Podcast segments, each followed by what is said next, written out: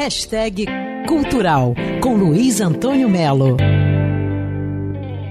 Não é preciso apagar a luz.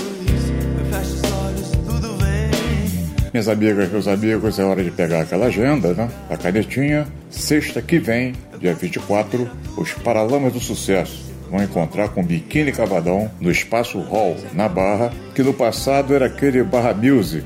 Vento, ventania, me leve para. Esquema do show é aquele: Paralamas tocam, biquínis tocam e depois os dois vão fazer um set. Espaço Hall, sexta a outra sexta, 24, a partir de 11 da noite.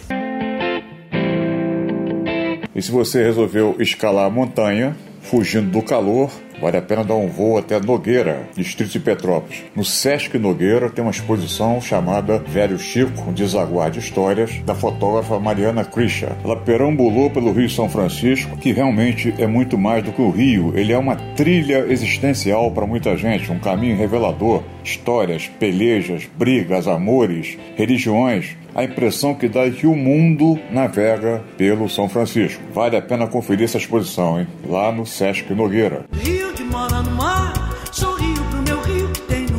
Esse recado aqui é para as novas gerações que gostam de um show de qualidade e inesquecível. Você que está começando a ouvir jazz ou blues, está afiando cada vez mais o bom gosto, meu amigo, é hora de ir assistir ao show de aniversário da maior cantora de jazz do Brasil, que é a Leni Andrade. Está fazendo 77 anos, vai comemorar com uma festa show no Teatro Rival, sábado, dia 25, 8 da noite. A direção musical é do Gilson Peranzetta, com é uma figura antológica também, e a Leni Andrade é aquela pessoa maravilhosa e faz o que quer com jazz. Luiz Antônio Melo para Band News FM.